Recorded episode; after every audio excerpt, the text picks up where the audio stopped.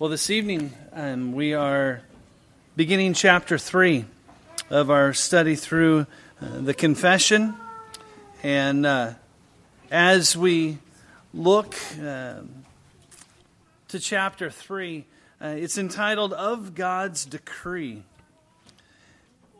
If you want to look, uh, Lord willing, on the screen behind me at paragraph 1. God hath decreed in himself from all eternity by the most wise and holy counsel of his own will, freely and unchangeably all things whatsoever come to pass.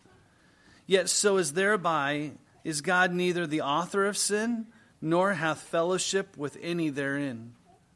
Nor is there violence offered to the will of the creature nor yet is the liberty of or contingency of second causes taken away, but rather established, in which appears his wisdom in disposing all things, and power and faithfulness in accomplishing his decree.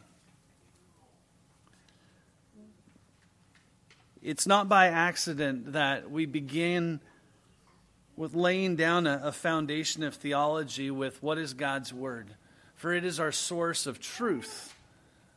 Chapter 2 focused on who is God. In light of who God is, now that we can come with the truth of Scripture in light of who God is, to flesh it out into every area of life. And here we see of God's decree. Now, we just finished last week looking at the Trinity, and you might think, okay, it's all easier from here on out. And yet, I would challenge us uh, here's another doctrine that is challenging to get our minds around because uh, it's something that often um, takes careful thought. And sometimes I, I think it's easy just to say, well, I don't get it, I give up. Or, well, I'll just take it by faith. Um, I used to jokingly call myself a pan millennialist. It'll all pan out in the end. Um, but uh, we recognize that God has called us to be uh, approved workmen or not need not be ashamed, uh, also rightly dividing the word of truth. And that's for each of us, not for just who God has called to be leaders in the church. And this is a doctrine, I think it's important. And, and I would even say that there's probably uh, much error in this in our own lives that we don't really realize. Kind of a few verses, maybe to encourage you to uh, maybe put to memory. Isaiah 46, 9 to 11. Remember the former things of old, for I am God and there is no other. I am God and there is none like me, declaring the end from the beginning and from ancient times things that are not yet done, saying, My counsel shall stand, and I will do all my pleasure, calling a bird of prey from the east, the man who executes my counsel from a far country. Indeed, I have spoken it. I will also bring it to pass. I have purposed it. I will also do it. If we uh, ask the, the question, the title of God's decree, what is a decree? Uh, we probably don't use that a whole lot in our vocabulary from day to day. I, I looked it up in the dictionary. Uh, a decree is an official order or a command to do something you typically put in the context of the king's decree or uh, a decree from a higher authority down. But as we're looking at this chapter, we're looking at of God's decree. Let's look at first of all, when did God decree? We, we see first of all that God made his decrees, or decree, I mean, you could put it all into one um, overarching theme from all eternity, excuse me, from eternity past. We read it just a moment ago in Isaiah 46:10, declaring the end from the beginning or decreeing the end from the beginning and from ancient times the things that are not yet done. He, he stated that from ancient times he has said, My counsel shall stand and I will do my pleasure. But okay, how ancient? Is that just maybe ancient history here upon earth? But notice what Titus 1 2 says In hope of eternal life, which God, who cannot lie, promised before time began. Before the time in which, in the beginning, God created the heavens and the earth. This is Titus 1 2 takes place before that. 2 Timothy 1 9 speaking of God who has saved us and called us with a holy calling, not according to our works, but according to his own purpose and grace, which was given to us in Christ Jesus before time began. We're going to see this uh, come back up uh, in weeks to come, but also Ephesians 1 4, just as he chose us in him before the foundation of the world. God's decree did not take place after or as time has gone by. God is not going, well, let me figure out where we're going to go. He stated from eternity past what would take place. He did it in eternity, and it will be happening. Uh, it will be his decree that was determined back then will continue to happen, not be determined, but it will continue to take place what he determined in all eternity past for all eternity. Hebrews 6:17 says thus God determining to show more abundantly to the heirs of promise the immutability of his counsel confirmed it by an oath.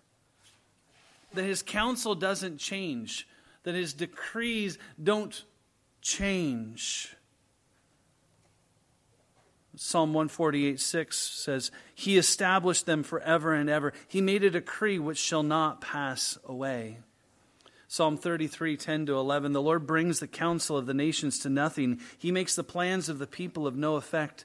The counsel of the Lord stands forever, the plans of his heart to all generations. When we look at his plans, his plans review, re- reveal uh, his character.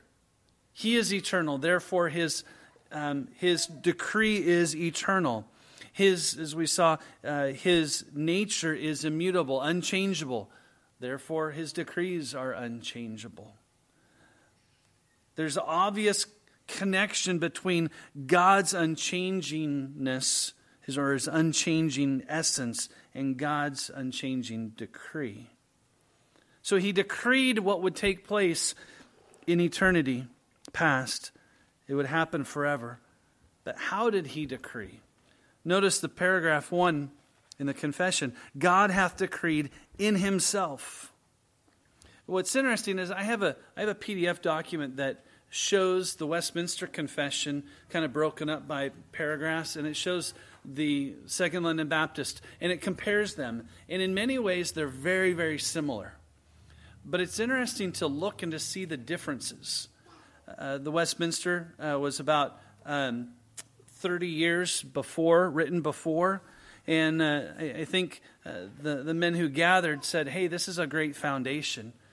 But I think there were some places that they felt some clarity needed to be brought. And this statement in himself was added. That this was not something that God was made to do. There, there's a somewhat of a inference that God hath decreed in himself from all eternity by the wise and most holy counsel of his will, freely and unchangeable all things. But I think just that emphasis that he himself made this choice. Think about it this if he made his decree in eternity past, who was there? What was there? Nothing. So, the time at which he made his decree, there was nothing to have influenced him. It was he himself and the perfect triune Godhead we've seen. No one made God decree what he decreed. But as he decreed it, we see that his decree is wise and it's holy. Again, his character, he is wise, he is holy. Therefore, all that he does is wise and holy. And he does it, again, in himself, but also by his own will, freely, unchangeably. We'll see next week um, more on that topic. Ephesians 1:11 shows us this. In him also we have obtained an inheritance being predestined according to the purpose of him who works all things according to the counsel of his will. His own will. Romans 11:34 For who has known the mind of the Lord or who has become his counselor? Uh, there, it's a rhetorical question. We know the answer. No one has given God wisdom. He is perfectly wise. No one counseled him to. God didn't say, Hey, Adam, help me know what I should be doing here. For he is all wise.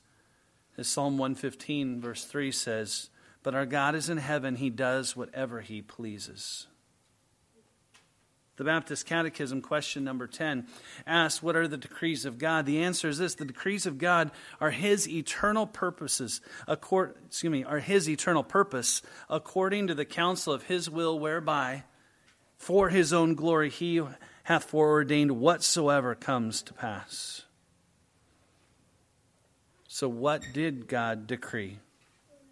We saw it there in Ephesians 1:11. He works all things according to the counsel of his will. He has decreed all things. R.C. Sproul put it well. He said, If there is one single molecule in this universe running around loose, totally free of God's sovereignty, then we have no guarantee that a single promise of God will ever be fulfilled. About seven, eight years ago, God challenged me with that. God is either sovereign or he is not. There is no kind of sovereign or mostly sovereign. He is completely sovereign over everything or he's sovereign over nothing. For how can we know what he's sovereign over and what he's not? If he's not sovereign in this area, how can I trust him over here? And realize the difficulty that one has to come to to realize that we must trust in an infinite wise God. But he decrees all things, and uh, lest we kind of think we have that figured out, that it's just kind of some things, uh, the, the framers of this says, whatsoever comes to pass. You know, it's, I, I, I get the question often how do we know God's will? And I'll give you a 100% guarantee on how to know God's will. If something has happened, it was God's will. That's the only way we can know for certain that something is God's will. We can stand and we can test and we can take things to God's word, and in wisdom we can take a step, but by faith and say, Lord, I believe this is your will. But everything that has happened, good and bad in our sight, is the will of God. Nothing whatsoever that has come to pass is outside of his sovereignty. Sam Waldron, in his exposition on the Second London Baptist, he, he listed these things, and I'll just list them quickly. What are the all the things? What are the whatsoever? Good and evil things, sinful acts, free acts of men, chance occurrences, details of our lives, affairs of the nations, and the final destruction of the wicked. God has decreed all things. The confession then states in the middle, yet so as thereby God is neither the author of sin, nor is there violence offered to the will of the creature. There's two statements here. The first one I'll, I'll mention is the second one in the, in the confession. God, in his decreeing though he is infinitely sovereign, it does not negate man's free will. And some may say, well, how does that work?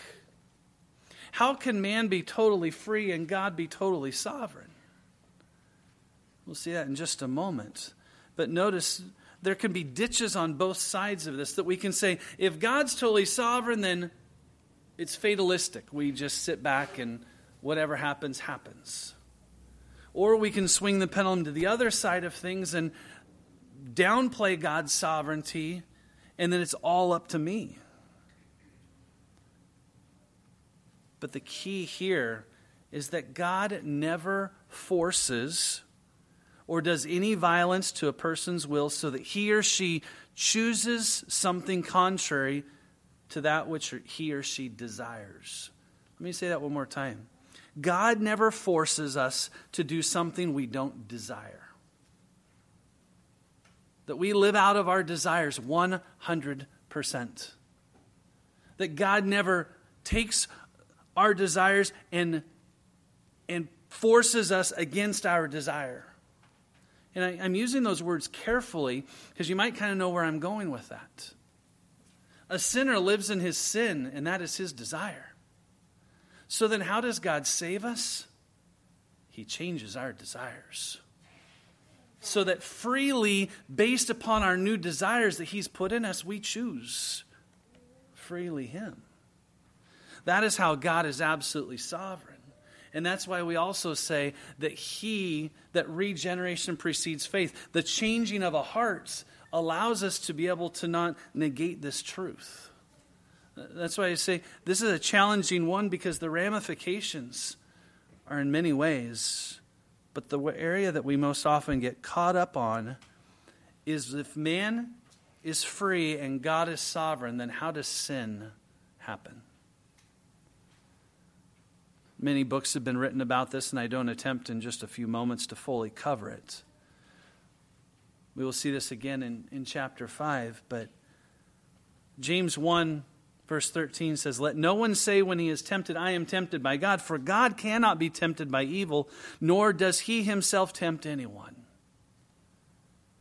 Notice the confession says, God is neither the author of sin nor hath fellowship with any therein. So, how can God be absolutely sovereign? Let me ask a question Does God decree sin?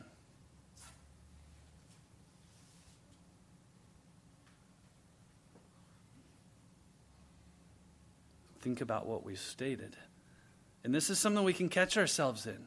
God has decreed all things, that nothing is outside of his decree. And here's where we have to kind of wrestle with this. If God has decreed sin, does that mean God is the author of sin? Does he make us sin? And this is why there's a very careful word choice here in the confession the author of sin. What does this mean? We see James 1:13, nor does he tempt he himself tempt anyone. Our Father, who art in heaven, hallowed be thy name. Thy kingdom come, thy will be done on earth as it is in heaven. Give us this day our daily bread. And then what does it say? Lead us not into what? Have you ever thought about that? The Lord's Prayer is asking God the Father not to lead us into temptation. So that means if we're praying that, and Jesus himself, out of the words of God incarnate, is saying to the Father, teaching his disciples, do not lead us into temptation, that's a prayer asking God the Father not to do that because that is a work of his. So how do we reconcile that with James 1:13? Notice the words in James 1:13. Can you put that back up? There we go. No one, let no one say when he is tempted, I am tempted by God, for God cannot be tempted by evil, nor does he himself tempt anyone. But verse 14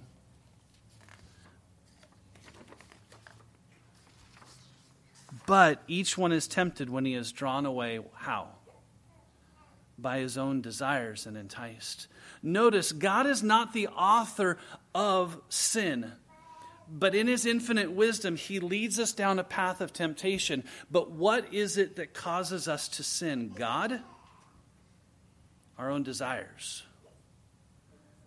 It's not God, it is our desires. And this is where we, let me put out a couple theological words, and these are important, and I know we're throwing a lot here primary cause and secondary cause. Primary, first. What is that first cause? God is the first cause of all things. He is the one who leads us into temptation. But does He make us sin? No, that's the secondary cause. Our sinful desires are what cause us to sin. That is how God is not the author of sin, but he is the one who has decreed sin. How do we, how do we see this fleshed out? You could say, uh, if you want to simplify it, primary cause, God's decrees, secondary cause, or the means. Remember Jesus in Matthew chapter 4, verse 1. Jesus was led into the wilderness to be what? Tempted by who? God? By Satan. Notice, primary cause God leads, God the Father leads Christ, actually, the Holy Spirit leads him into the wilderness to be tempted by the devil. The Father, through the Holy Spirit, does the, the leading into temptation. This is how we see Joseph in Genesis 50, verse 20, after his brothers and his father have come down. Joseph says, But as for you, you meant it for evil, but God meant it for good. In order to bring about, as it is this day, to save many people's lives. What was God working together for good? The good of many. How did he do it? By using the sinful desires of human people. Did he violate their will and make them sin to capture them and to build the slaves and to do all those things? Uh, excuse me, um, I got ahead of myself. Did he make Joseph's brothers? No, it was their own envy. It was their own hatred of their brother. It was their own sin nature being fleshed out. God does not just allow sin, He does decree it. But decreeing does not make him the author of it. For he allows our desires to be fleshed out.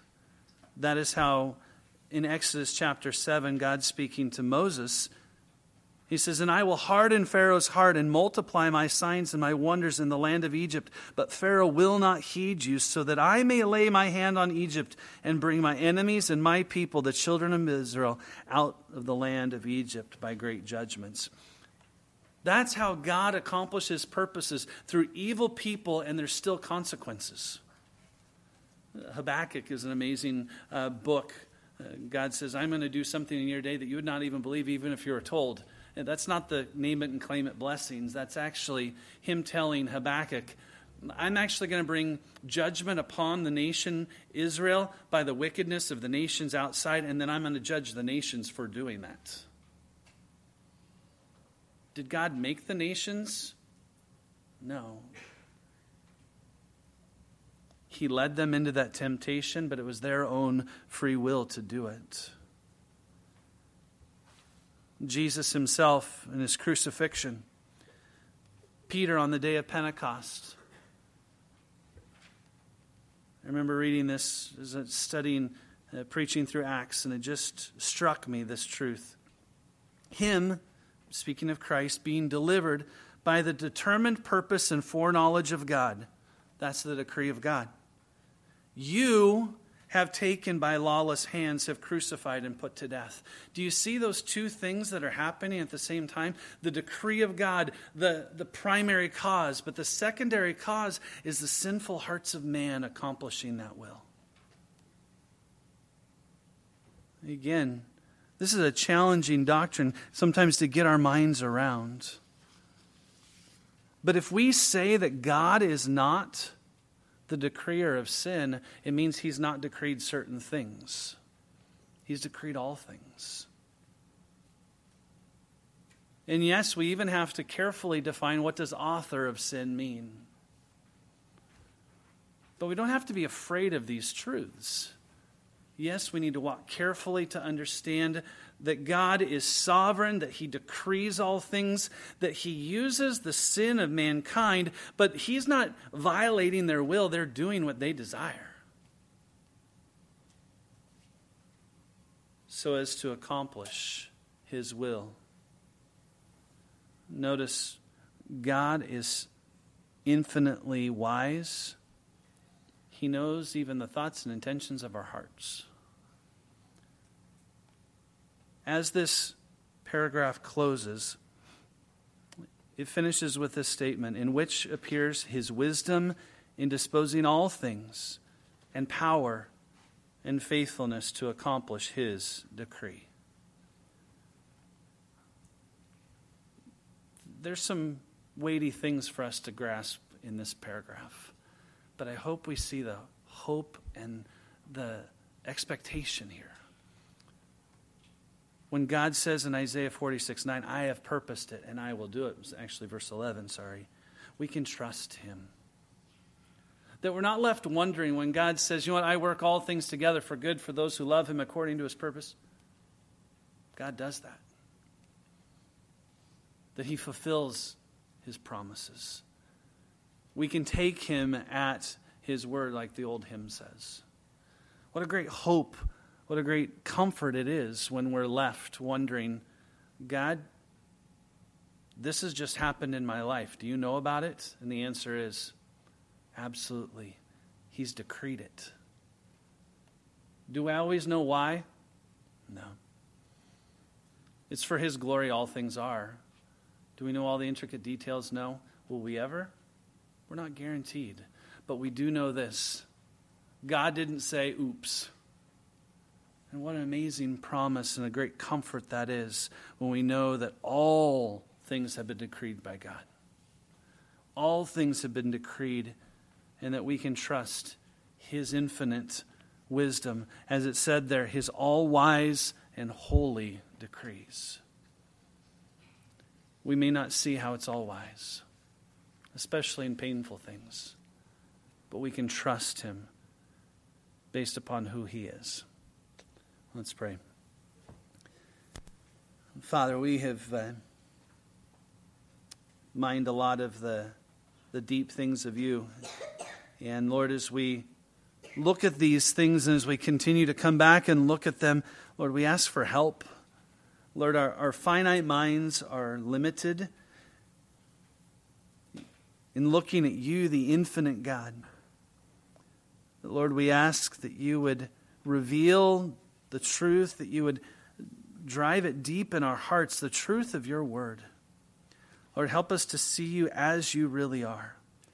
And thank you tonight for that reminder of comfort, of hope, that nothing in this world happens without your decree. And Lord, we confess often we don't know what you are doing. But Lord, we trust you. Give us faith. Even at times, Lord, may we be uh, like the man to Jesus, Lord, help my unbelief. But that we would trust your perfect, holy will in all things. We pray in Christ's name. Amen.